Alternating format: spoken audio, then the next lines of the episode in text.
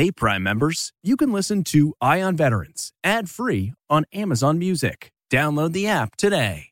This spring, if you'd rather spend time enjoying your lawn instead of trying to keep it alive, there's good news. TruGreen is the easiest and most affordable way to get a beautiful lawn. All you have to do is water and mow, and they'll do the rest weed control, fertilization, aeration, and even some things you might not even think of. They'll do all of it, while you can do literally anything else. With TruGreen, you can have your lawn looking as good as a putting green. That's not hyperbole. TruGreen is the official lawn care treatment provider of the PGA Tour. TruGreen offers a satisfaction guarantee, and they have a verified best price promise, which guarantees you the lowest price with no compromise on quality. You do you. Let TruGreen do your lawn care. Visit trugreen.com to get the best lawn at the best price with the best people guaranteed. Angie's list is now Angi, and we've heard a lot of theories about why. I thought it was an eco move. Fewer words, less paper.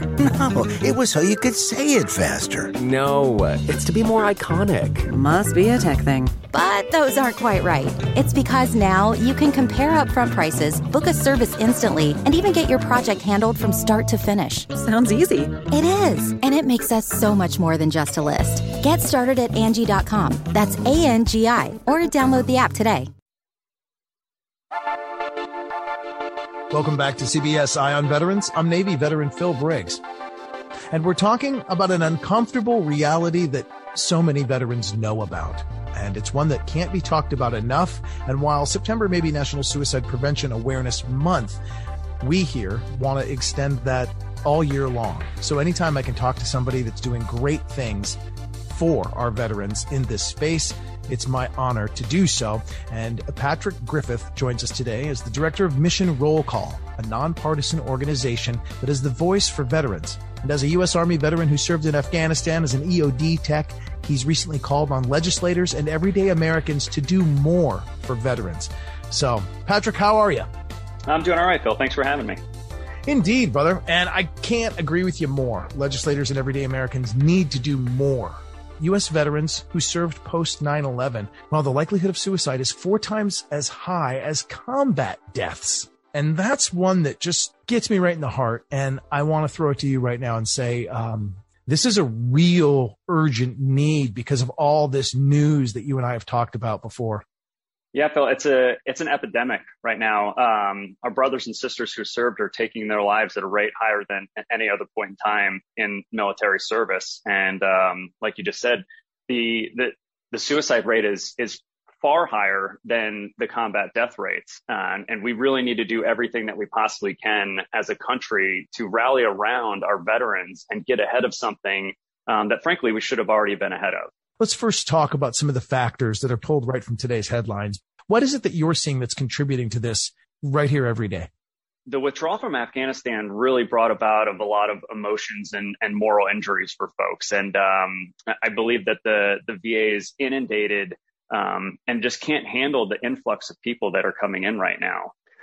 Honestly, I think veterans feel like they may be being left behind a little bit. Um, it's not up to par right now for what it needs to offer for services for veterans who are dealing with issues that may lead to end up them taking their own lives.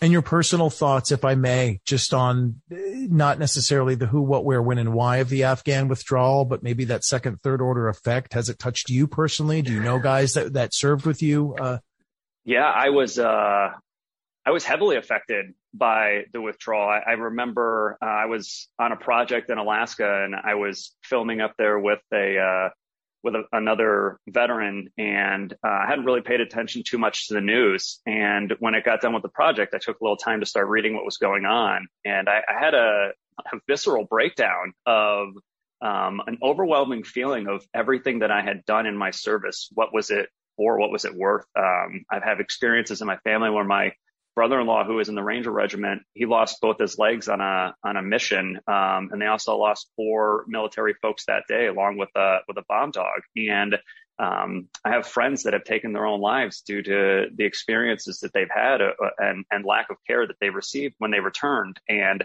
that wave of emotion came quick and heavy, and uh, it, it, brought me to my knees. And um, truth be told, like I was pretty teary eyed for a long time. Um, and then I, uh, I processed through that and I realized that, um, what the American military did while we were over there was was very good because we we helped children go to school without the threats of, of roadside bombs or being attacked while they were going to school. We helped bring a semblance of peace on the ground. And it, it's just, um, it was a wave of emotions that, that came over myself. And uh, a lot of my buddies, if we're being honest, I received hundreds of text messages and phone calls to say, Hey, how are you feeling right now? And I think that, um, it's very good, uh, cathartic in the experience to reach out to, to one another and say, how are you doing right now? And I'm so glad to hear that you guys are reaching out to each other and that you're having each other's back because the news cycle, you know, it's just meant to be salacious and filled with supercharged emotions, and it's not meant to make anybody feel good. If anything, it serves to make people feel worse. So to know that you guys got each other's six, um, you know, that's that's the way we got to do it. And we're going to get to more of that in just a second. Uh, real quick, just as a note that I normally start with, but I want to insert this here in the middle. Your background, um, you really did see, and you really were in places where combat was real and the impact of all of our policy decisions was just in your face. Talk to me about a little bit about your experience as an EOD tech, what that is, and where you were.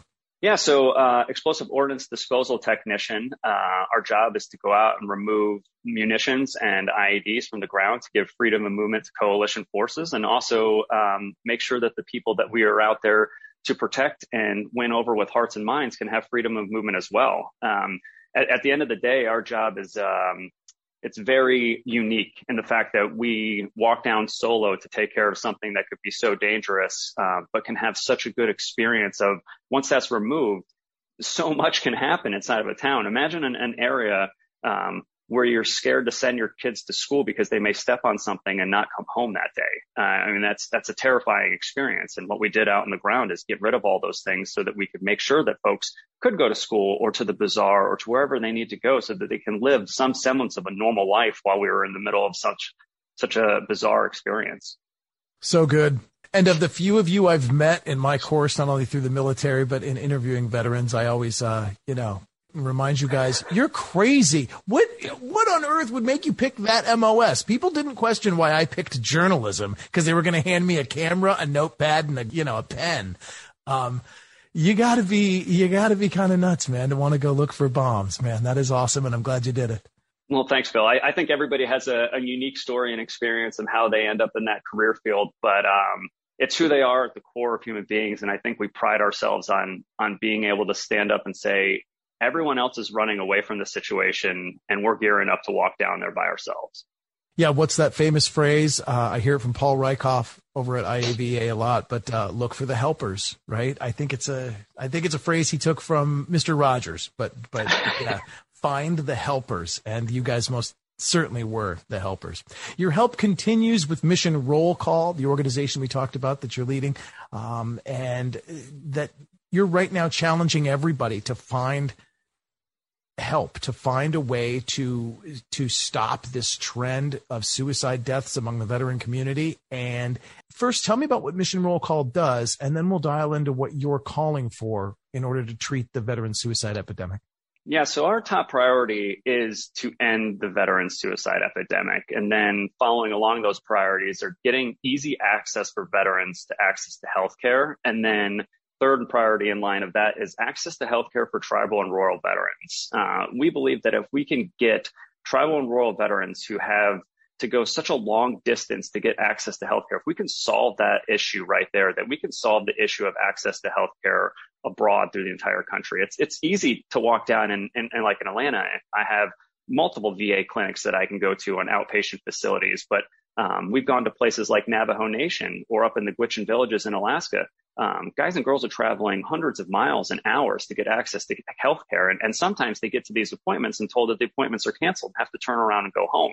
Um, that just adds fuel to the fire into a situation where it might not turn out and have the best benefit for the veteran in mind. So at Mission Roll Call, our objectives are to end the veteran suicide uh, epidemic through through our education, through information, and then through polling and petitioning. What we try to do is get our membership to be educated on what's going on currently in the Hill um, with laws and bills that may be going up to being passed to see if it's the benefit of the veteran or if it's benefit, honestly, for the politician to be reelected. Uh, and then what we do is we pull our membership and then we take that unbiased, unfiltered opinion straight to the policymakers and say, hey, your constituents in the ground in your congressional district that happen to be veterans are saying this about this objective that you're going after right now.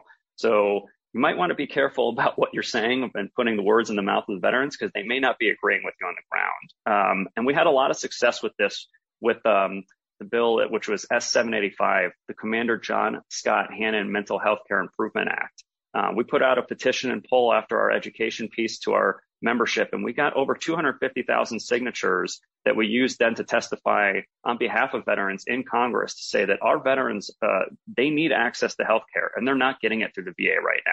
And you need to pass this bill because this bill utilizes grants to fund nonprofits and community-based care where veterans are actually going. Um, and so we were pretty proud of getting that passed out there. Um, and now we're trying to get it implemented it's the it's the thing that we found so far about um, getting these bills passed is everybody loves to high five themselves and say, "Hey, it got pushed across the aisle, and everyone's happy that it got signed." Okay, now what? We have to implement it, and it has to be implemented quickly because statistics are across the board, but we're losing men and women left and right to this epidemic, um, and we need to stop it now. So, first achievement here would be that bill you just spoke of, and now you're saying the most critical part or the next phase that needs to happen is steering those funds towards the galaxy of organizations that are out there to help. And it also gets there in a timely fashion. Uh, we were also very happy and excited for the passing of the Mission Act because the Mission Act allows for veterans to seek outside care outside the VA um, which is an amazing, amazing thing. The issue being is it's not being implemented properly. There's no standardization across the board through VAs. I know plenty of folks who have gone in and um, walked into the VA to get an appointment and said, Hey, I can't get an appointment within 30 days. Okay, I'd like to utilize the Mission Act. And the person in front of them says, Okay, what do you mean? That's an issue right there. This is a law that has been passed. This is something that would benefit veterans on the ground we need to standardize this within the VA system so that all the healthcare workers know what they can do to make sure that our veterans have access to that healthcare outside. Nothing would be worse than telling someone you can't get an appointment in 30 days and then saying, Hey, I have an alternative from a bill that was passed and then say, well, we don't know how to utilize this bill that was passed. The VA really needs to step up and say, Hey, we are going to start putting time windows on this and and expedite this so that when folks can't get care with inside the VA, that they can go down to a community center, they can go to a local doctor or psychiatrist or psychologist and talk to somebody before they do something crazy. Um, this is this is our mission is is to end this better from suicide epidemic. It is taken the lives of friends that I have known, uh, and it has, has hurt a lot of people across this country. Um, and if we continue to make these mistakes, it's going to be continue. It's going to be very hard for the country to continue to get men and women to raise the right hand and say, "I'd like to serve." If we're not taking care of them after their service is ended. Are we saying that the VA, as it stands today, incapable of handling all the mental health issues, and we need to quickly empower this constellation or this galaxy of other small groups to get out there and be fielding calls from today forward? I think the VA does the best that it possibly can. And I've had a, an array of experiences within the VA from ranging from amazing to not so amazing. Um, and I, I, think that the people within the VA who work there um, truly want to help as many veterans as we can, but it is a giant bureaucratic ship. So once something gets passed and we're trying to implement it across the board, you're, you're talking about, you know, trying to do a U-turn with a destroyer. It's just not going to happen. Um, it's going to take some time. So so they've done the right thing. They've put out laws like the Mission Act uh, and uh, the, the Bill 785 to say, hey, go get service in your hometowns, go get service in your community, because the VA even realized that veterans were seeking service from someone outside of the VA. So they said, let's get these grants to these folks. Well, that's awesome. I'm glad that we we passed these things, but let's start doing it whose balls do we have to bust? Because we look at accountability, which is virtually non-existent with anybody from top military leaders all the way up to top bureaucrats, up to politicians. You ask your local congressperson and they're like, well, we did the hard, li- we did the hard work already. We've passed the bill, young man. But where the rubber meets the road, who's in charge? Like, you going to bust the VA secretary, uh, McDonough's balls about this? I mean, he doesn't actually write checks. He's just, the guy in charge with the big desk in the corner office. Like, who's responsible to cut a damn check? That's a that's a great question, Phil. Uh, truthfully, I think it comes down to um, there has to be a little bit more concern and care from the politicians above that say, hey, we we took the time to write these bills and get these passed into law. Um, after, like you said earlier, the the photos and the handshakes and everybody high fives each other. Now what?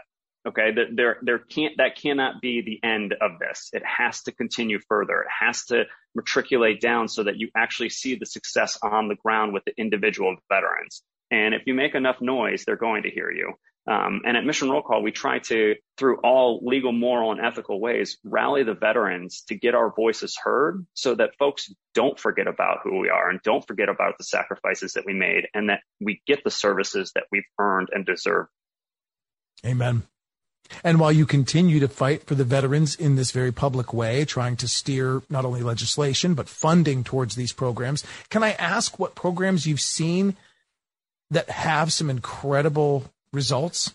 Mission Roll Call works hand in hand with our partnership at America's Warrior Partnership, who has the network. And the network is a resource of community based programs all across the United States where if a veteran needs anything, if we're being honest, help with getting a job, help with getting access to healthcare, things of this nature, they can just reach out, say, here's the issue that I have, and then we connect them to their hometown community. Um, I also used to work for an organization called Team Red, White, and Blue, which was a community based nonprofit um, that helped through physical and social activity, which is essentially just getting guys and girls out of the house so that they're not isolated and they're not just by themselves and get them out to do something in, in their own community.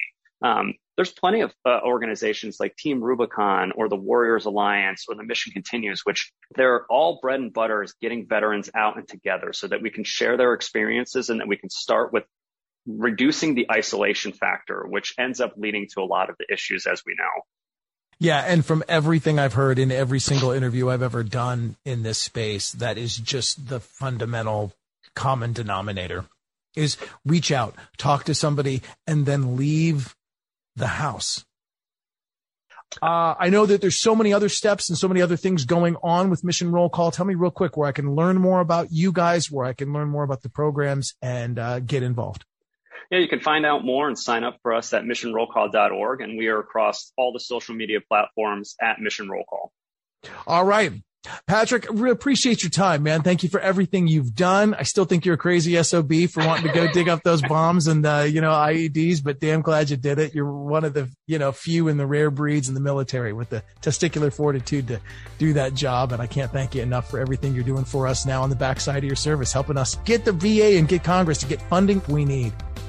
Uh, thank you, Phil. I really appreciate you having me here. And, and the last thing I would leave is um, I struggled with this for a while. Um, folks don't want to make that phone call because they feel that may be a burden to someone else. But the reality is, is we served on the the team of teams within the military, and you've been on a team since day one.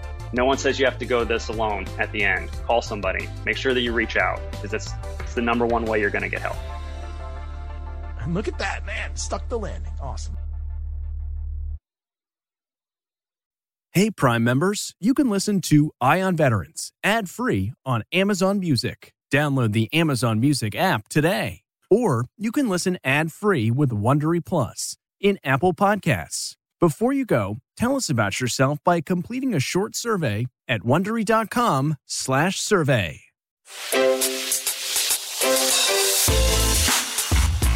Hi, this is Jill Schlesinger, CBS News business analyst, certified financial planner, and host of the Money Watch podcast.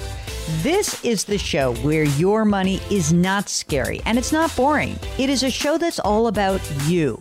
It's your questions that make it possible for me to provide unconventional and entertaining insights on your money and maybe more importantly, on your life. I'm going to be your financial coach, someone who brings common sense and an insider's perspective on how to manage your money and your emotions. And I promise we are going to have a little bit of fun along the way. Have a question from retirement to career changes to college funding? Just send us an email at askjill at jillonmoney.com. Follow Money Watch wherever you get your podcasts. You can listen ad free on the Amazon Music or Wondery app.